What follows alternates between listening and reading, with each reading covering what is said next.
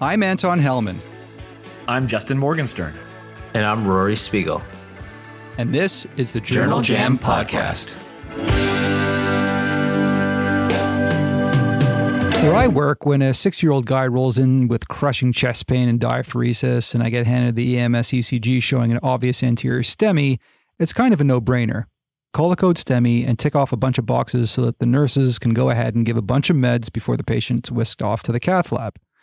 Now, on that tick box list is ASA with a number needed to treat of 42 to prevent death. Pretty good. There's ticagrelor, and the figure quoted on that one for number needed to treat is 72. Not too bad if you believe the data. And then next on the list is heparin.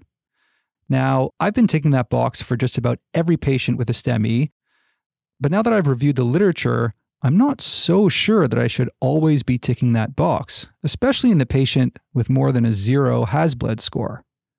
Now, I'm not going to give you a number needed to treat for heparin and STEMI because that data isn't nearly as definitive as it is with ASA. And any benefit in STEMI patient, as you'll see in this deep dive journal jam, is, well, small. Now, what about non STEMI or unstable angina patients? Does heparin, low molecular weight heparin, or unfractionated heparin benefit the patient with, say, a pretty good story for angina with a little bump in their troponin and some ST depression in the lateral leads? I mean, I think we're expected to routinely give heparin for pretty much all these NSTEMI and unstable angina patients with ischemic changes seen on ECG, right? But the question arises should we? So, Justin, Rory, should we give heparin routinely for ACS? So, I mean, ACS is a pretty broad range of conditions, like you said, and things will get a little bit more complicated when we talk about STEMI. But based on the evidence we have here, I think I can make one pretty definitive conclusion, and that is heparin is harmful and shouldn't be used routinely in non STEMI and unstable angina. I don't prescribe it, and I haven't in years. Yeah, I mean, I think Justin's right. I, I think we're going to get into this evidence a little bit, and we'll we'll see. It gets a little bit complicated, but given nowadays we can't even really define what unstable angina is anymore, and this things that used to be unstable angina certainly isn't what we have now. I think we're going to see that the harms definitely outweigh the benefits. So let's start our deep dive into literature with the less sick patients, guys, NSTEMI and unstable angina patients. And I understand, unlike previous episodes where we were stuck going through a lot of confusing observational data, we actually have quite a few RCTs to guide us here. Justin, do you want to get us started? Yeah, so absolutely. There are eight RCTs that we're going to mention today. And, you know, often when you just have a bunch of RCTs, the easiest way is to just summarize them quickly using a systematic review and meta analysis. Everybody has seen one of those EBM pyramids, and the pyramid always puts the meta analysis at the very top. And that technique works well if the trials are all methodologically perfect and you just want to combine the statistical power of the trials to get a more mathematically precise number. But the big problem with meta analyses is that they present a single number as a result with very small confidence intervals, and that can give us the impression of certainty. But the meta analysis just assumes that the numbers from the prior trials were true, that there was no bias. The meta analysis doesn't necessarily include critical appraisal. And what can happen is you can get a bunch of bad trials, and often they're clearly bad if you just read the original trial. But by combining them, you gloss over all those problems and create an aura of certainty. So, Justin, that was a bit of a long winded introduction for a guy who's really usually so great at driving home concise, clear messages. But I, I think it's probably the key take home point of the entire episode, actually, that meta analyses only sit at the top of the EBM pyramid if the studies they combine are of high quality themselves. If the studies are flawed, the meta analysis, well, is also flawed, right?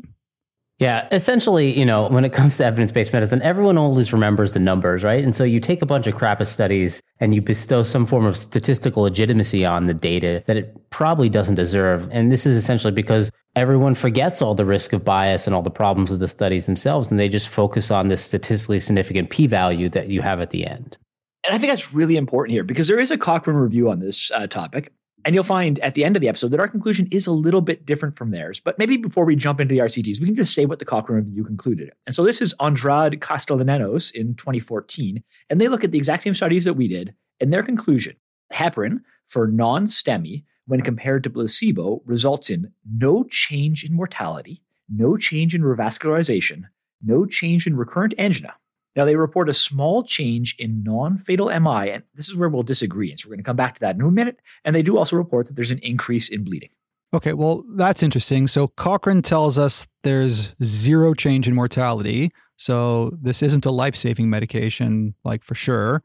And my guess is that that might be news to some people, but there is the potential for a decrease in MI, and that sounds important. Although there's also a little bit of risk of harm from bleeding. So, on the one hand, less MI, on the other hand, more bleeding. Let's get into the RCT so we can all really understand this harm benefit ratio. Rory? Yeah, right before we do, I just kind of want to pause and take a look at that because even that, even that news that, that Justin just told us about the Cochrane review is, I think, would be news to many people. Like at the very best, all heparin does is have a small change in non-fatal MIs. Just think about that for a moment, because I think most people, when they think about starting heparin, they think that they're saving people's lives, but clearly that's not the case. And this is the best look at the data we have. The first paper is Théroux et al published in the New England Journal of Medicine in 1988. And this was a prospective RCT looking at 479 patients diagnosed with unstable angina admitted to the CCU. And the diagnosis of unstable angina in 1988 was far different than it is today. I mean, these patients had EKG changes, they were levoning. These were patients you'd actually truly be concerned of, unlike the ones today where we call unstable angina, and we admit, and they get discharged from the hospital the next day without any actual workup. So it was actually a four-arm trial. This is great, which you could never do nowadays. And the four arms were aspirin plus placebo, aspirin plus heparin, heparin plus placebo, and placebo plus placebo. So think of the luck of the people got put into the placebo plus placebo group. And all three active treatment groups were clearly better than the placebo arm. But there was no statistical difference between the active treatment groups. In other words, heparin was better than placebo, but it did not appear to add any benefit to the patients who were given aspirin. Now, this trial was small and it could have been underpowered to show a small benefit to heparin plus placebo. But again, we can't tell this from this data alone. The one thing that they did find difference between aspirin or placebo was heparin doubled the bleeding risk, 8% versus 3%. So our first trial, heparin was better than placebo, but it was just as good in aspirin. And since we give aspirin to everybody that comes in with chest pain, are we really adding anything when we give heparin above that? All right. So the first study, then, it was actually a pretty well designed RCT, not very applicable to 2019, but well designed nonetheless. And it was in high risk ACS patients. And it showed that ASA alone is as good as heparin plus ASA with less serious bleeding complications. All right. So, uh, Justin, what's next in the uh, the old school literature? So we're going back to 1990 here. This is the RISC trial in Lancet. And it's a very similar trial. Again, it's a prospective multi-center RCT, 796 only men with unstable angina or a non-Q wave MI. And again, these are high risk unstable angina. You had to have ECG changes to get into this trial. Same trial design. So aspirin plus placebo, aspirin plus heparin, heparin plus placebo, or placebo plus placebo. So in this trial, aspirin was better than placebo at all time points. So we sort of knew that. Now, if you looked at heparin alone, you might conclude there was a benefit, but you can't really do that because well, we give everybody aspirin now. If you compared aspirin alone to aspirin plus heparin, there is no benefit at all. At 90 days, there was no difference in either death or MI with heparin. Now, this trial has a little tricky bit, which we're going to come back to later, which was when they were looking through the secondary outcomes, they noticed that during the first five days, there was a decrease in MI in the group that had heparin. But there was a rebound effect. So the numbers equalized by the end of the trial by, by 30 days. And the graph from this trial, it's, it's figure three, if anybody actually has the trial, is incredibly important when you're trying to understand the rest of the heparin trials. And I think it's why we end up disagreeing with the Cochrane review. If you're looking at just the patients who received aspirin, it is pretty clear that by day 15, there is no benefit to adding heparin at all. But there's an early blip. In the first seven days, basically the same period of time where the people were actually on the heparin, there was a decrease in MI. But that blip is sort of irrelevant because it disappears as soon as the heparin stops. So as soon as you stop your heparin, then you have your MI. Heparin, if anything, delayed your MI by about a week. But that little blip shapes all the future trials and actually probably the next 30 years of medical practice. So what you're saying, Justin, is that a small decrease in the rate of MI while on heparin that disappears after the heparin is stopped was what got everyone really excited about heparin for ACS in the first place. I mean, this sounds a little bit like the NINDS trial for stroke. They found maybe some benefit in functional outcome, and that's kind of what triggered this huge area of research. But let's give the researchers the benefit of the doubt. It makes sense that if you see that small improvement while patients are on heparin, you might ask, well, what if we keep the patients on anticoagulation for a longer period of time? Will that benefit them? Rory, do we have some RCTs that tell us that answer? Yeah, yeah, we have a few. So the first one is a study by Cohen et al., published in the American Journal of Cardiology again, and this was in 1990. This was a pretty small trial. It was a pilot trial of 93 patients that the authors enrolled patients with unstable angina, again with objective EKG changes or non-Q wave MI. So that kind of dates us where we are in the MI literature because we're looking at non-Q wave MIs. And they looked at three groups aspirin alone, heparin followed by warfarin, but without aspirin, and aspirin, heparin followed by warfarin. There was also almost no objective outcomes in this trial, so it's hard to say anything really definitive here. There was only one death in follow up in the heparin group and only four MIs, three in the heparin group and one in the aspirin group. Recurrent ischemia occurred in 22% of the patients in the aspirin group, 25% in the heparin group, and 45% in the combination group. Clearly, this trial is underpowered to really tell us anything, but it doesn't show us any even signal of benefit for adding heparin and then warfarin to aspirin alone.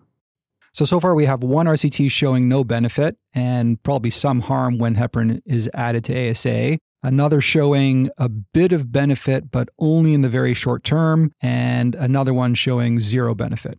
So, Rory, I understand that this group ran another larger RCT looking at heparin plus warfarin, right? Yeah, so same author, same kind of strategy, only this time was published in Circulation in 1994. Um, again, open label RCT, this time of 214 patients, both with unstable angina, same criteria and non Q wave MIs. And they compared aspirin alone versus aspirin plus heparin, followed by three months of warfarin. And again, there was no statistical difference in their primary outcome of recurrent angina, MI, or deaths at three months. But if you look carefully, it was 19% in the aspirin plus heparin and warfarin group versus 28% in the aspirin alone group. So that's a pretty big difference. And the p value here was 0.09. So 9% absolute difference.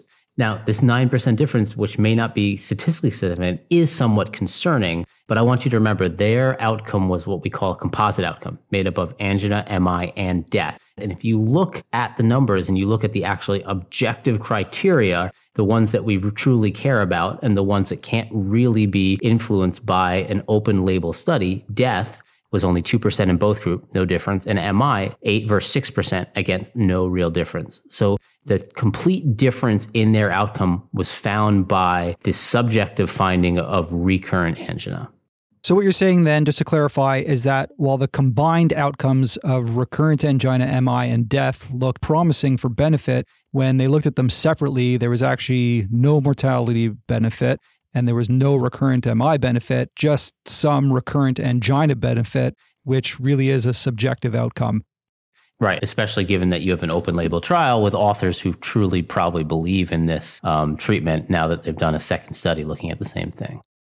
I mean, that's kind of reminiscent of the inclusion of revascularization in MACE for the more recent risk stratification studies, like all those troponin and heart score and all of that. You know, what we really care about is death and recurrent MI, not revascularization or recurrent angina, I would say.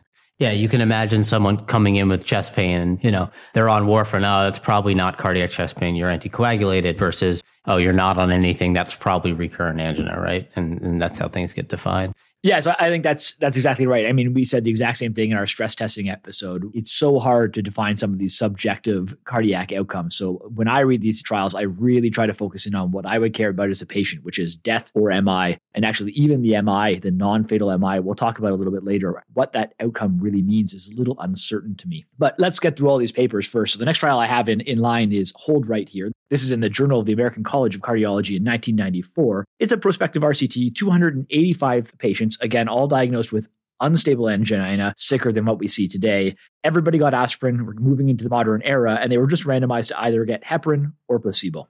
And they had these patients on continuous monitoring for ST segment changes. That was really what they were primarily looking at. And there was no difference between the two groups in terms of the total duration of ischemia based on ST changes on an ECG. And there was also no difference in either death or MI at 30 days. So we're starting to see a bit of a trend in these papers, eh?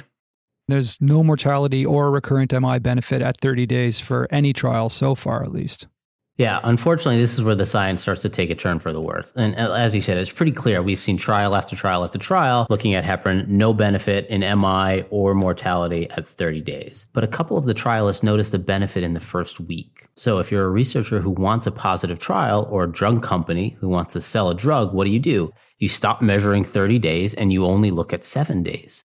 So the next paper by Gurfinkel et al., again published in JACC in 1995, is a single blinded RCT of 211 patients with unstable angina, again with objective evidence on EKG, in three groups aspirin alone, aspirin plus heparin, or aspirin plus low molecular weight heparin. So this is the first of our studies which has actually looked at low molecular weight heparins rather than just heparin alone. And low molecular weight heparins have some theoretical advantages, but as we'll see in this scenario, they don't really seem to add much. Unfortunately, these authors only followed the patients while they were inpatients up to a maximum of seven days. And what we saw here, there was no difference between aspirin plus heparin or aspirin alone, except that heparin caused an increase in bleeding. What the authors did find was low molecular weight heparin did have a small decrease in the MI rate and recurrent ischemia rate over the short term period of seven days. But like we said, they had no long term follow up. So we can't really tell if this is actually a clinically meaningful endpoint or like all the other studies we just looked at, it kind of regresses to the mean. And at 30 days, everyone had the same MI rate. That leads us basically perfectly into really the one trial that stopped all future research and shaped our practice today. And that's the FRISC trial. Right. That was a big one, right? Yeah, so this is in Lancet in 1996, and it's really the big trial that forms all of our results. So it's a big multicenter, double blind, placebo controlled RCT, 1,500 patients here, including both patients with non Q wave MI and unstable angina with ECG changes. And here they compared dalteparin to placebo in a group of patients. Again, everybody by this point is getting aspirin. This was an industry funded study. So these low molecular weight heparins were new at the time. And so I think that shapes how the trial was formed. They actually did a really good job. They collected data all the way out to 150 days, and they had 98% follow up at 150 days. But when they designed the trial, they decided to make the six day outcome the primary outcome. Can you just clarify that? So they collected all their data, they looked at it, and then post hoc, they decided, well, the data looks best at six days, so let's just use a six day outcome. I mean, that's pretty sneaky. We don't know that that's what they did. This was back in the day before you registered your trial. So there is no clinicaltrials.gov. The write up says the six day outcome is the primary outcome. I think common sense, if you ask any patient or any clinician, if you had data at six days and 30 days and 150 days, we would all say the patient oriented data, the, the stuff that really matters is the long term outcomes, because just delaying my MI by a week or two weeks is not a, a, a big deal. I can't say anymore what their motivation is, aside from the fact that at the time, we do know they were trying to sell dalteparin. Fair enough. And the design paid off because if you look just at the six day outcomes, there was a statistically significant decrease in their combined endpoint of death and MI. So at six days, it was just about 5% in the aspirin group and 2% in the dalteparin group. So a, a decrease of about 3% absolute. But by 40 days, the rate of composite death and MI, their primary outcome, was no longer statistically significant. And if you go out to 150 days, there was no difference between the two groups.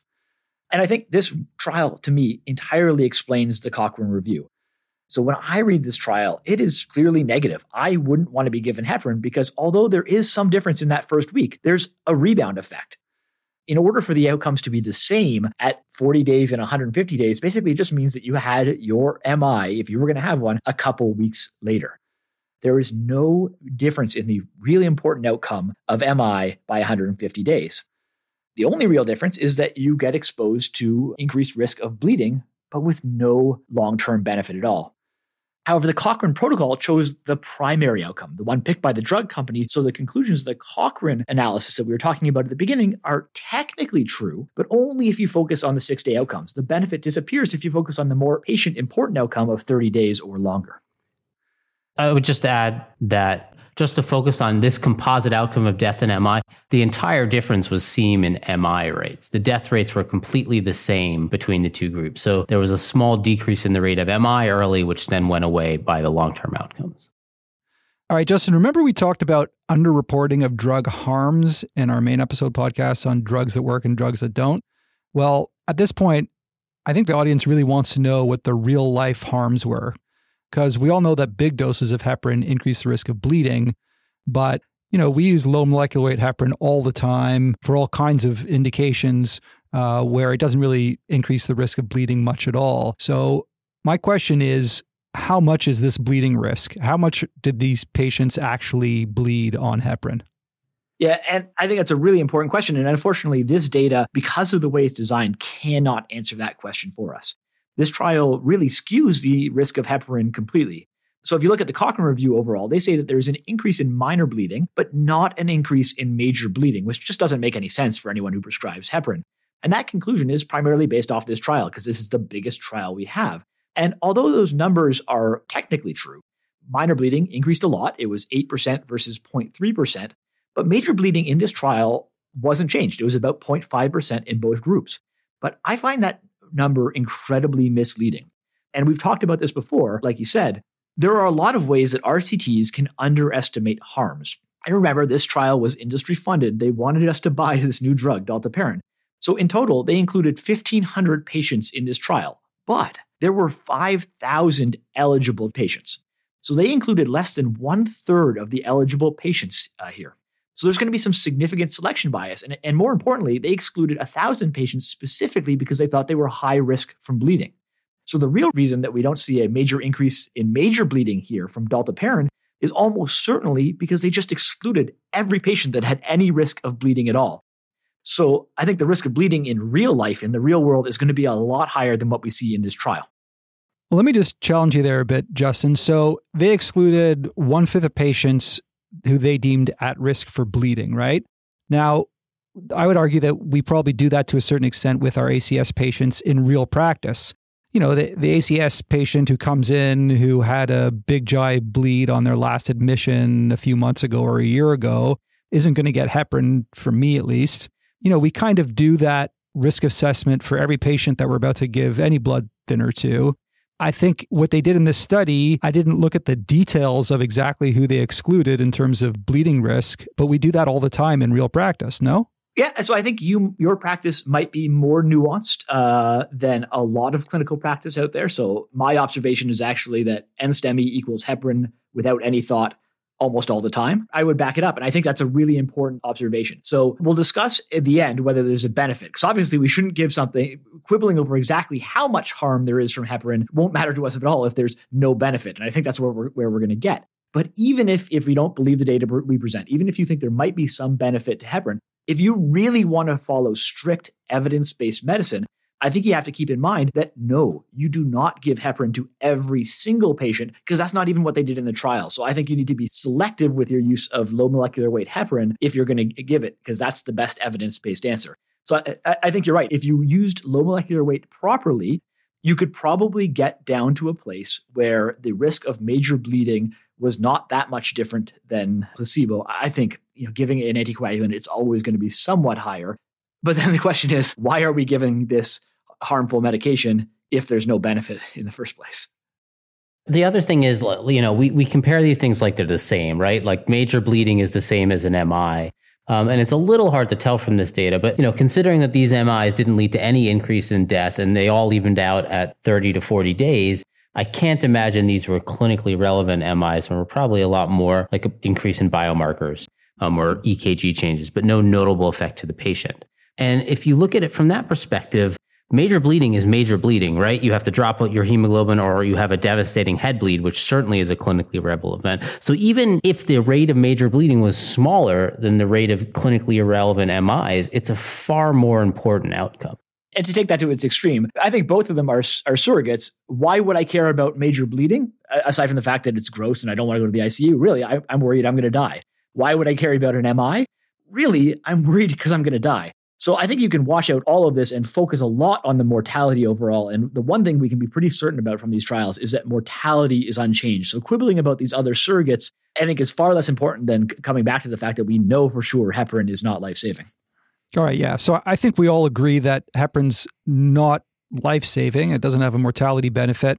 And I think one of the themes here is going to be that we shouldn't be just ticking the box off for heparin, that we really need to think carefully about each individual patient, think about their bleeding risk, and think about whether they might have any benefit at all.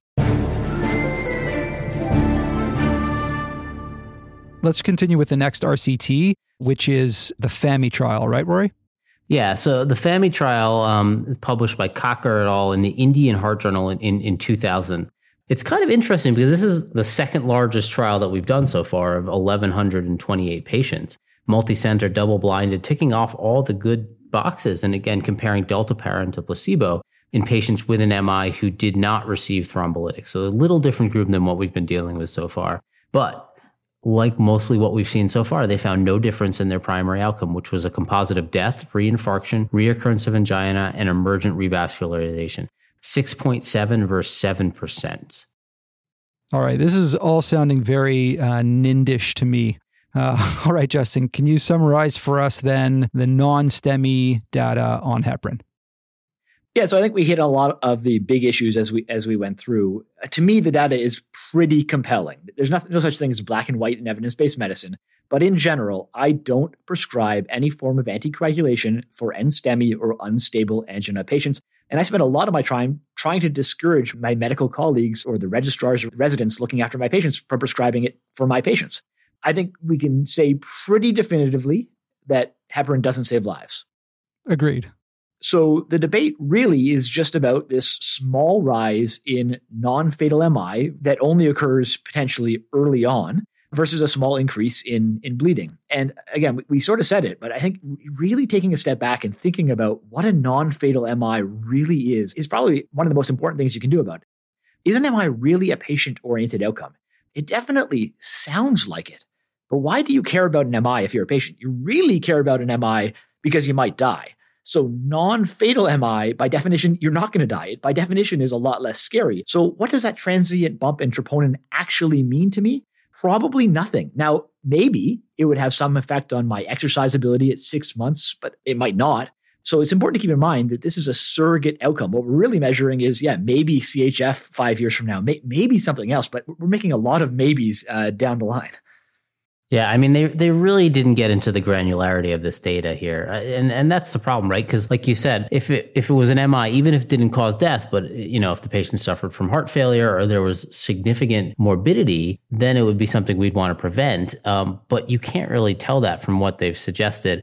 I imagine you you know you would think if truly you were preventing MIs of that magnitude, you would see a difference in mortality, but it's not something that we can definitively say. I want to know details like how many patients actually ended up with ischemic cardiomyopathy for the rest of their life versus how many patients actually had head bleeds or massive GI bleeds requiring ICU admission. Then you can at least start to compare somewhat apples and apples. We just don't have that data, so we don't really know. Because in the end, I think it becomes this balance between the risk of bleeding, which has a huge range of severity, and having a recurrent MI, which also has a huge range of, of severity from a little bump in the troponin that means zero to having ischemic cardiomyopathy for the rest of your life. So, absolutely. I, I think one of the major benefits of, of talking about this a lot is really to emphasize in future research, there's a reason we talk so much about patient oriented outcomes. And just to tell everybody, non fatal MI, even though it sounds patient oriented, is a surrogate for those other outcomes, ischemic heart disease down the line. So hopefully, if people really want to settle these kind of issues, we should be looking at those kind of patient oriented outcomes. However, coming back to the question at hand, we're not actually comparing MI to GI bleeding because you have to remember that difference in MI completely disappears by one month. So there is no benefit in terms of MI and there is a harm in terms of bleeding. And I think that's the comparison you have to make. And that's the key. How, how many truly clinically meaningful MIs do you prevent in the first week and then it goes away afterwards? Uh, that doesn't really make sense to me. This seems more like these clinically small or these non clinically important small MIs that you see leaks in biomarkers or small EKG changes and someone calls it an MI. But if you didn't have that EKG or you didn't have the biomarker, the patient wouldn't notice at all.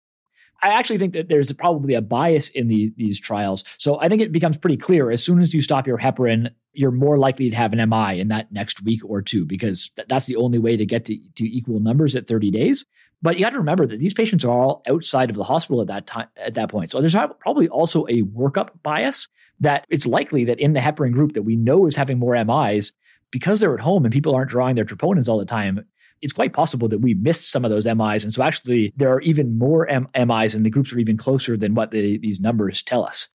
Yeah, I can't imagine trying to engage in uh, patient centered care, telling a patient, look, there's a small possibility that you might have less of a chance of a heart attack in the first week, but as soon as you just stop this medication, then you'll have more of a chance of having a heart attack after that. So what do you want to do? You know, it's uh, it's a pretty tough one actually. Well, I mean, I think that's important because when you lay it out like that, it becomes pretty clear what the harms and benefits of the medication are. Exactly. Yeah. yeah and that's how I try to teach my residents. I, I, try to teach all my residents to do an informed consent conversation with this data afterwards. And as soon as you say it out loud, not even to the patient, it becomes pretty clear that maybe we shouldn't be giving this medication. I will say, like all of evidence based medicine, there are or maybe a few exceptions because really we've been focusing on these NSTEMI patients, but not all NSTEMI is, is the same, right? Occasionally, there are patients that are technically NSTEMI. They don't hit the STEMI guideline criteria yet, but they probably should be treated like STEMI. You know, patients that I'm pretty sure have an occlusion of their coronary artery. You know, you see, I do Winter's T waves, or they keep having the pain come and go, and then they get these big Wellens T waves in those patients, I might want to treat them a little bit more like STEMI than non-STEMI. Yeah, I mean, when you, when you're thinking about like a tight lesion, and you know you've got six hours before they're going into the cath lab, I think that'd be the one case where I, I, I would consider giving heparin. Obviously, you know they didn't have big risk factors for bleeding, but in that kind of case, that's something I might actually think about heparin. But otherwise, it's not something I generally prescribe. All right. So the really sick patient with the STEMI or the one that has just features on the ECG that are really worrisome and just clinically putting it all together, if they're really worrisome, then it's something to maybe consider. Uh, I think we're all agreeing that certainly as a routine, heparin should not be given to NSTEMI and unstable angina patients. That you'd really, if you were going to give it, you'd really have to choose your patients carefully and really assess their bleeding risk as well.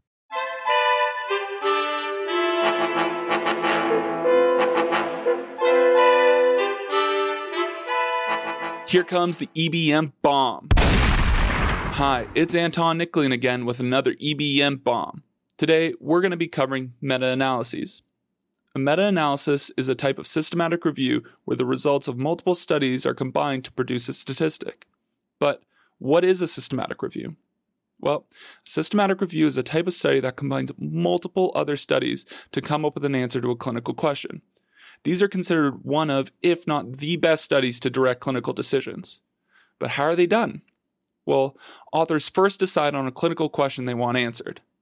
Then they set out to find their articles using particular inclusion and exclusion criteria.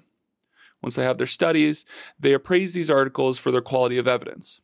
A systematic review will normally interpret these results from the articles and answer the clinical question. The most famous example of these are the Cochrane Reviews, which are systematic reviews conducted by the same group, the Cochrane Library. A meta analysis is a systematic review where, to interpret the results, the authors combine the patients from each individual study and produce one overall statistic. This generally produces our highest level of evidence, but you always need to keep in mind what pool of studies the authors are relying on. If the results of the individual studies are flawed, well, you will have some of the flaws in your final results. And that's why a meta analysis is only as good as the studies that are included in it. And that's been your one minute EBM bomb. Let's move on to STEMI. Does heparin actually help in STEMI? And this is something that has become standard practice, ticking off that box when you call a code STEMI. Let's dig into that literature.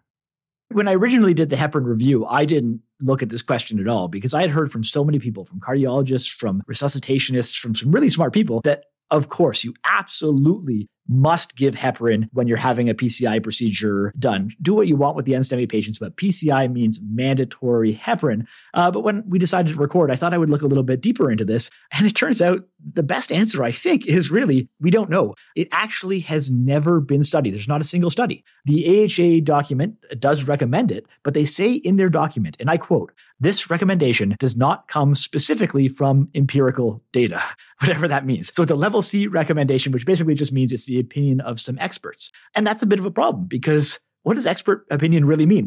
But that being said, there is a little bit of evidence that we can get into. Heparin has been studied in RCTs in the setting of lytics for STEMI. But before we get there, it might be useful to consider the question Does every patient going to the cath lab need heparin? Because that's what I've been told over and over and over again that heparin is absolutely necessary for patients going to the PCI. And there is a little bit of data on that. That's just incredible that the AHA actually says in their guidelines that the recommendation does not come specifically from empiric data and that it's a level C recommendation. Yet, you're right, Justin. It is considered standard of care that everyone going to the cath lab get heparin. Unless they're at extremely high bleeding risk, I've never seen it not given. I think that brings up one of, one of my biggest problems in general. I've ranted about guidelines before, but we severely in medicine need to have two separate documents. You have the one pager that lists everything that is clear, level one, high quality uh, evidence, and everything that's expert opinion. I think is still valuable. We should listen to our experts, but I think it needs to be on a separate document so we don't get confusion like this. I don't mind if we're giving giving heparin because the experts want us to give it, but I think everybody out there should understand that we're giving it not based on science, but based on opinion, because that might change your clinical practice in important ways.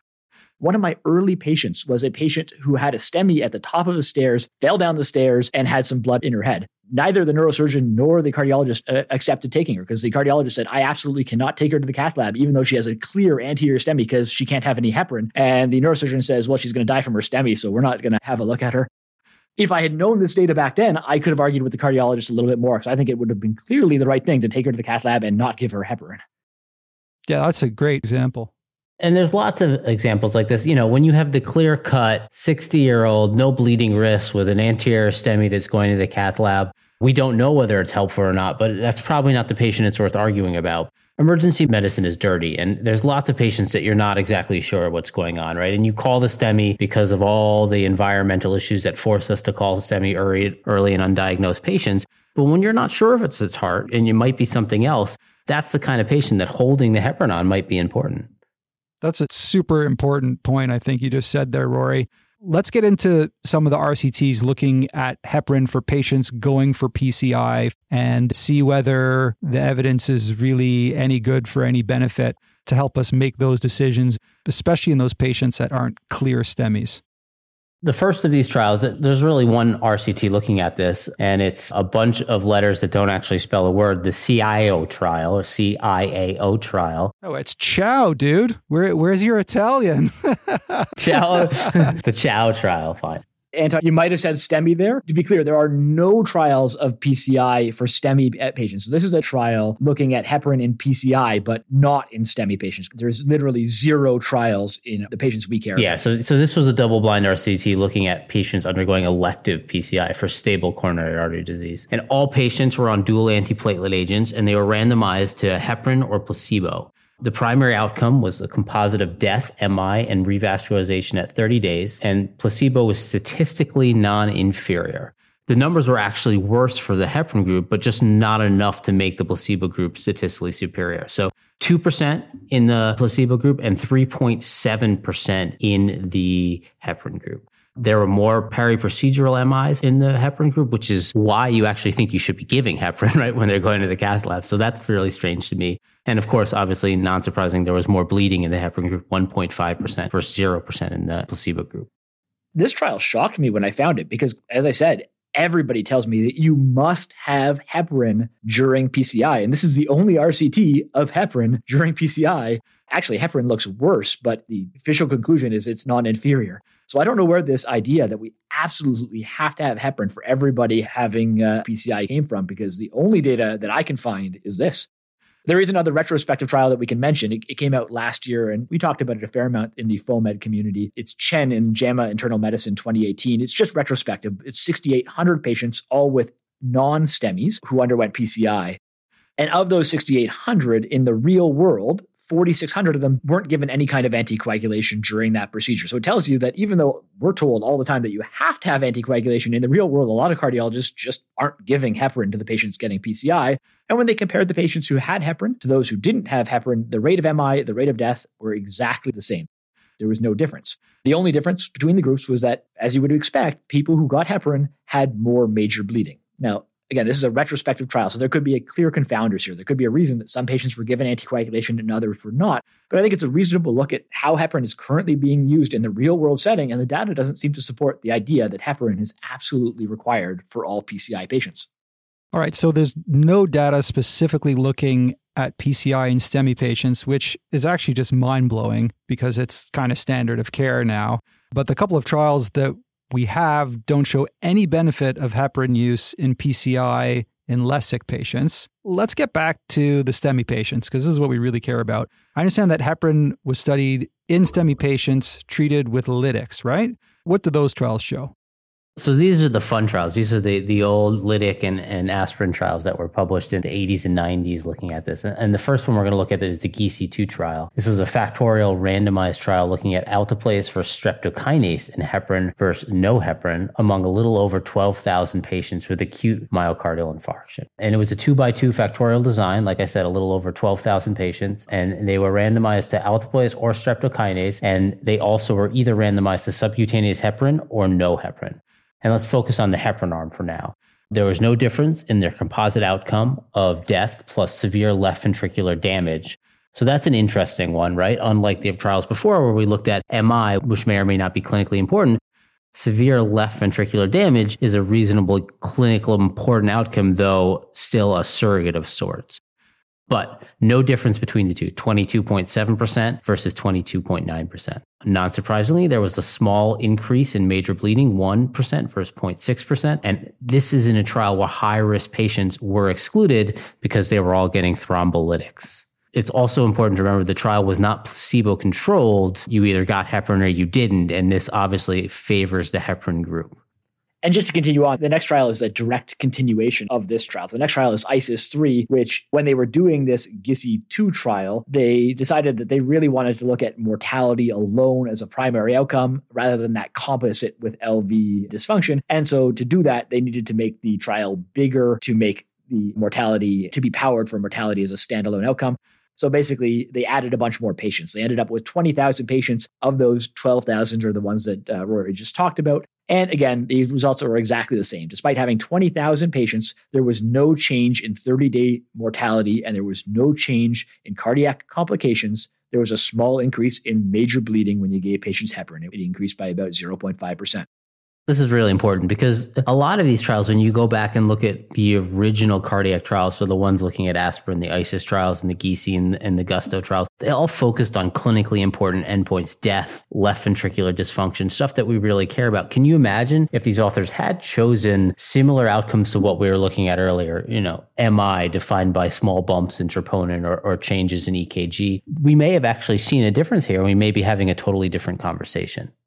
Yeah, that's a pretty huge and clearly negative trial. I guess the next question is how did we get from a 20,000 person trial showing harm to heparin being used as standard of care? You know, why did we even decide to study this again? I don't really get it. Yeah. So something else happened in the mid 90s, and we saw the introduction of the low molecular weight heparins. And, you know, I guess this sort of depends how cynical you are or how realistic you are, depending on you how, how you look at it. But there is some theoretical reasons why low molecular weight heparins could be better.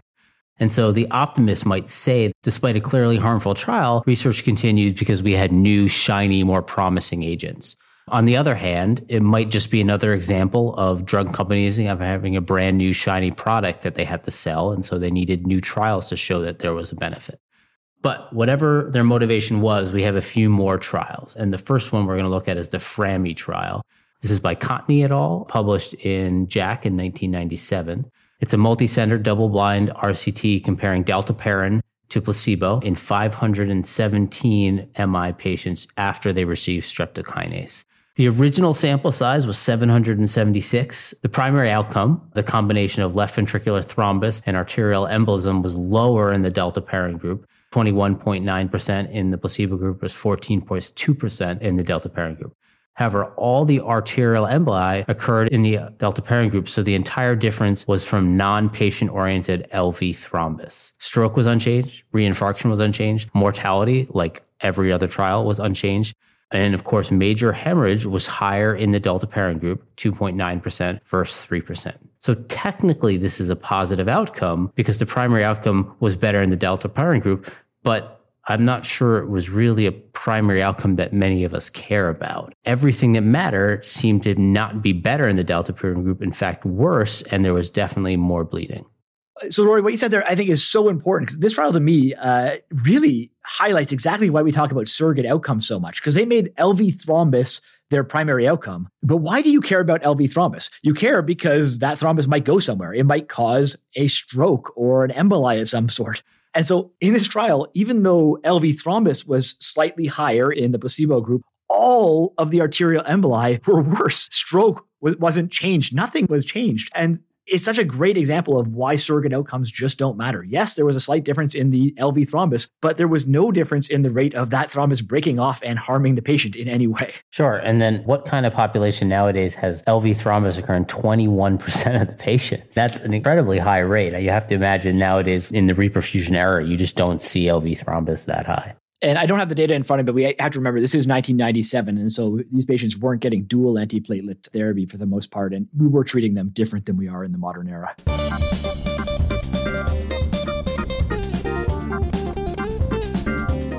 So to continue on, this this problem of non-patient oriented outcomes will come up for a few trials in a row. So I can just jump to the next one in our list, which is the BIOMACS 2 trial. It's Frostfeldt in, again, the Journal of the American College of Cardiology, 1999. It's another RCT, dalteparin versus placebo, again, in streptokinase patients after STEMI.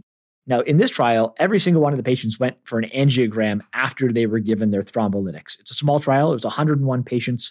They only got two doses of dalteparin before they went on to that angiography, and that was the total trial. And what they were really looking at as their primary outcome, again, not patient oriented, was the TIMI grade flow on angiography. And in this trial, it was actually statistically negative. So it's a negative trial. But if you look at the actual numbers, the dalteparin group did have more TIMI grade 3 flow. So it was 68% versus 51%, but the p value was only 0.1.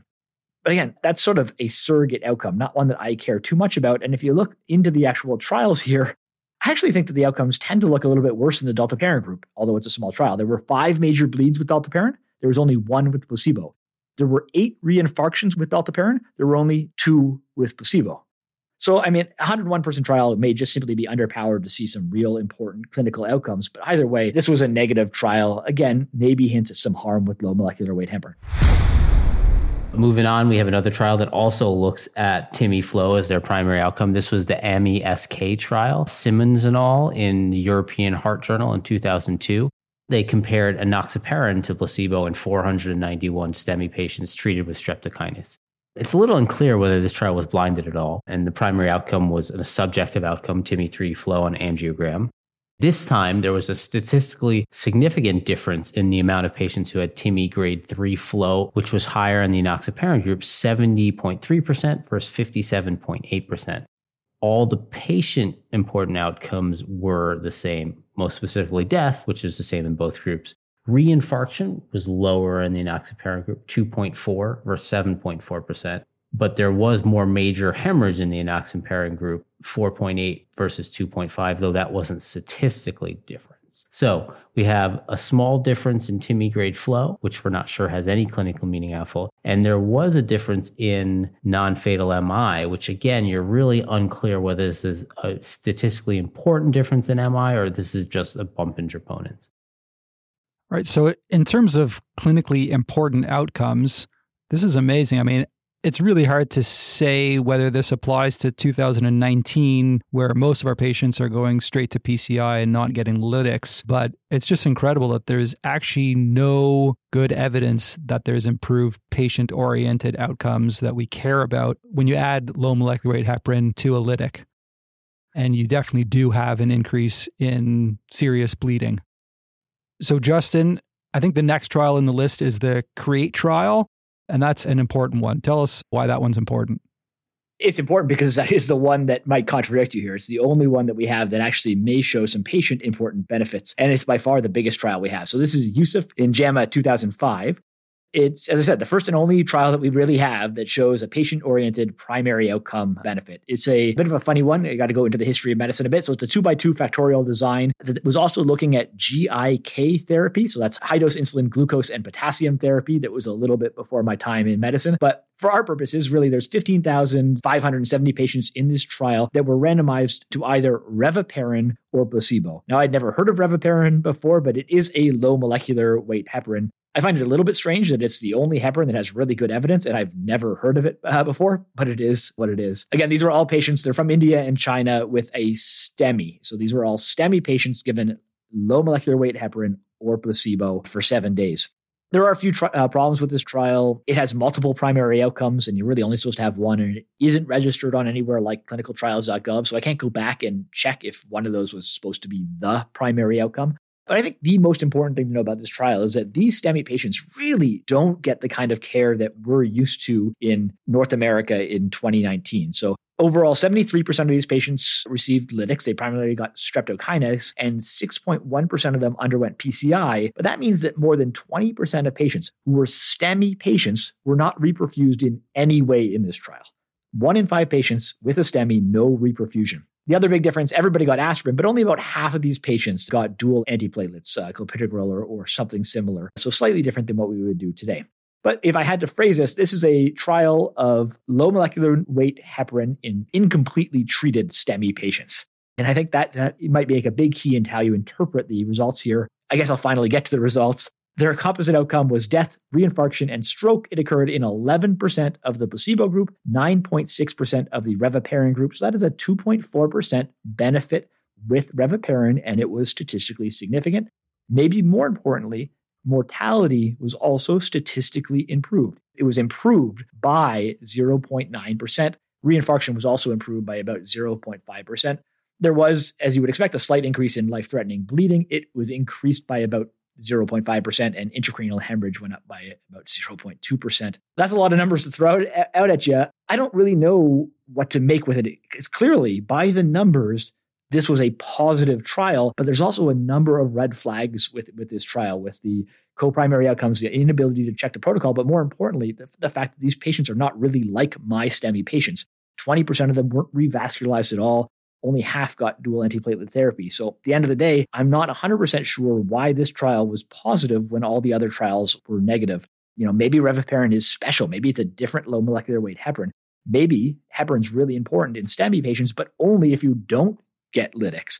Or maybe the other trials were wrong, or maybe this was just positive by chance alone. Rory, do you have any thoughts on this one? Yeah, this trial reminds me a lot of the commit trial, which looked at clopidogrel, also out of China, also a massive trial. Also, a lot of their patients got lytics or no revascularization at all. And it was the only trial to ever find clopidogrel had a mortality benefit. And it was a tiny, less than 1% mortality benefit, but because they enrolled 15,000 patients, it was statistically significant. The best I can say is it took you 15,000 patients in a trial with multiple endpoints who didn't get the kind of care that we get today to find a less than 1% difference in mortality. I don't know what to make of that, but I, I don't think it's clinically meaningful in the patients that we see and how we treat them these days. That'll have to be our next journal jam is uh, antiplatelet agents for, for MI. I think if we do one more journal jam on cardiac issues, people are going to have a heart attack. I think we have to, to, to move to something else in emergency medicine. All right, Justin, can you give us a summary of heparin for the lytic trials? Yeah, I mean, summarizing them isn't all that easy. I think the three earliest trials, and these were big, you know, 20,000 people uh, trials, were clearly negative. There was no benefit seen, and, and there was clearly uh, some harms from bleeding. And then the later trials, we had a few that showed these non-patient oriented outcomes, this, this increase in TIMI flow, but uh, still didn't really show us any patient oriented benefit. And then you get this CREATE trial, which again shows a 0.9% benefit in mortality. And so I think that's important. I think that's something we should pay attention to. But there's a number of red flags that tell us that CREATE might not be giving us the uh, the truth. Unfortunately, these trials leave us with, I think, more questions than answers. I don't know if these trials tell us that we only should be using low molecular weight heparin and forget the unfractionated stuff. I don't know if reviparin is better. I don't know why these trials are so heterogeneous, some clearly being negative, some clearly being positive. I think scientifically, uh, journal jam speaking, I think the best answer that we can give is that we really should see a replication of the CREATE trial with every patient getting revascularization, with every patient getting dual antiplatelet therapy, and just see if that benefit is still there clinically speaking, it's, it's a little bit more difficult. But I think seeing that small benefit in uh, mortality and going back to the NSTEMI trials and seeing that there was some physiologic difference, something did happen in that first week. And we'll talk about it a little bit more later, but there are a bunch of trials that compare unfractionated heparin to low molecular weight heparin, and the low molecular weight heparin does look better. So if you assume that unfractionated was more like placebo, then maybe low molecular weight heparin is better. No, that's hard to say. So I think when you put all that together, I think clinically I'm probably not breaking from the guidelines. If I treat somebody with lytics, I'm probably still giving them low molecular weight heparin as a routine. But like we said a bunch of times, nothing's black and white. So I'm giving it routine if I'm not worried about a super high risk of bleeding. But I don't think you should be held to that standard. I think if you look at a patient with a STEMI and you give them lytics and you really are worried about bleeding, I think it's also fair based on this data to know that the benefit, if it's there, is really small. I think it's fair to hold off on, on anticoagulation as well. I think the STEMI data is is almost helpful, right? Like if you look at all this data as a whole, it's clear if it does something, it does something very little in most of our patients. All this unstable angina and the and the patients, there's likely no benefit, and if it is, it's small and transient. And the one patient that we both said that we were concerned with before we got into the STEMI data was that tight lesion that wasn't going for reperfusion. And this STEMI data suggests that that might be the one patient that it helps. The tight patient that isn't getting PCI is getting some other form of reperfusion or not getting any reperfusion at all, that maybe there's a small benefit in that patient population where heparin might be beneficial. So, in terms of what we do when we go to work tomorrow, I can say for myself that for non STEMIs, I'm certainly not going to routinely give heparin. Certainly, any patient that has a moderate or high HAS-BLED risk score, I'm not going to give it. Maybe I'll give it if, as Rory was saying near the end there, there's a tight lesion that I'm really worried about that may progress to a STEMI soon who's not going for PCI. I might consider it there. Again, if they're low risk by their HAS-BLED. And for STEMI, if I were a rural physician or if I'm in a community hospital where I know it's going to take a few hours to get to STEMI and I decide to thrombolize the patient, that's a tough one. I might give it in that situation as well. And then as far as the patients going for PCI with STEMI, I think I'm still going to be ticking that box, but I'm certainly going to have discussions with my cardiology colleagues and challenge them on the evidence for this. I basically agree with that summary. I, I, think the value of going through this literature, really to me, the value always of evidence based medicine is rather than having a guideline say, do this or don't do this, knowing the numbers. And as we went through the numbers here, there's some question about whether there's a true benefit, but all the benefit is there. We're talking about one or two or 3%. We're not talking about 100%. So the first thing to know is that this is not a medication that is like a parachute that you must give it that is going to massively change the outcomes of your patients. And to me, that's incredibly empowering. That's incredibly freeing as a, as a clinician. So I'll tell you my baseline is for NSTEMI patients, I do not give any anticoagulation at all. For STEMI patients with lytics, which is where I'm working right now, I do give the anticoagulation. With PCI, I tend not to just because I let the cardiologist do it when they get to the cath lab, just so they know exactly, you know, there's so many different options. They can choose what they want. But none of that is black and white. So the nice thing about knowing the numbers is that I can have some leeway. So although I almost never would give heparin to a non-STEMI patient, like we talked about, there is some an occasional patient. I think it's nice to know, even if you decided, even if you listen to this and decided, you know what, I'm still going to give heparin to most of my non-STEMI patients because that's what the guidelines say, and I'm worried about messing with the guidelines. I think it's really important to know that the benefit's small. So I was telling you guys offline about the case that really made me want to tackle this topic. And it was a young patient, came into the emergency department with chest pain the night before. And it was, you know, pretty typical chest pain, although the patient was young and didn't have any risk factors. Now, I did get some more information the next day, but unfortunately, I only saw the patient after a cardiac arrest. The patient was an inpatient, but was still being held in our ED. Now, long story short, the troponin was positive the night before, and they weren't really sure that it was an MI, but they gave heparin just to be safe. And it turns out that the diagnosis was pericarditis, and the arrest was caused by a hemorrhagic effusion. And our resuscitation efforts failed. The patient died.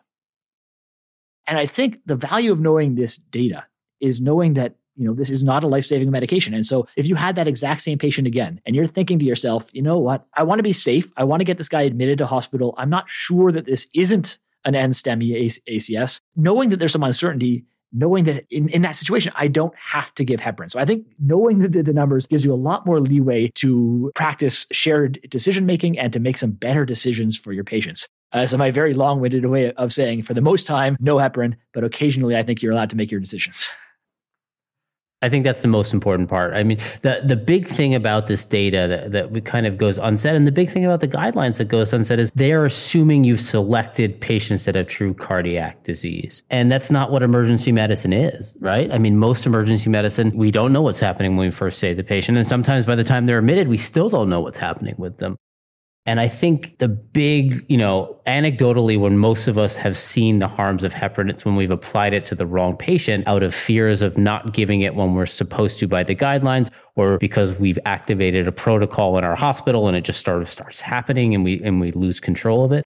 And I think those are the areas where understanding this data helps. The fact that it doesn't change your mortality, and if at best it does transient improvements in the rate of MI, lets you able to kind of sit back and say, wait a minute, this patient's complicated. I'm not sure if this is ACS. I'm not sure if this is heart disease. There might be something else going on, and I might hurt the patient if I give them heparin at this moment. I'm going to hold for now and figure stuff out, and then I'll give it if the circumstances play out that way.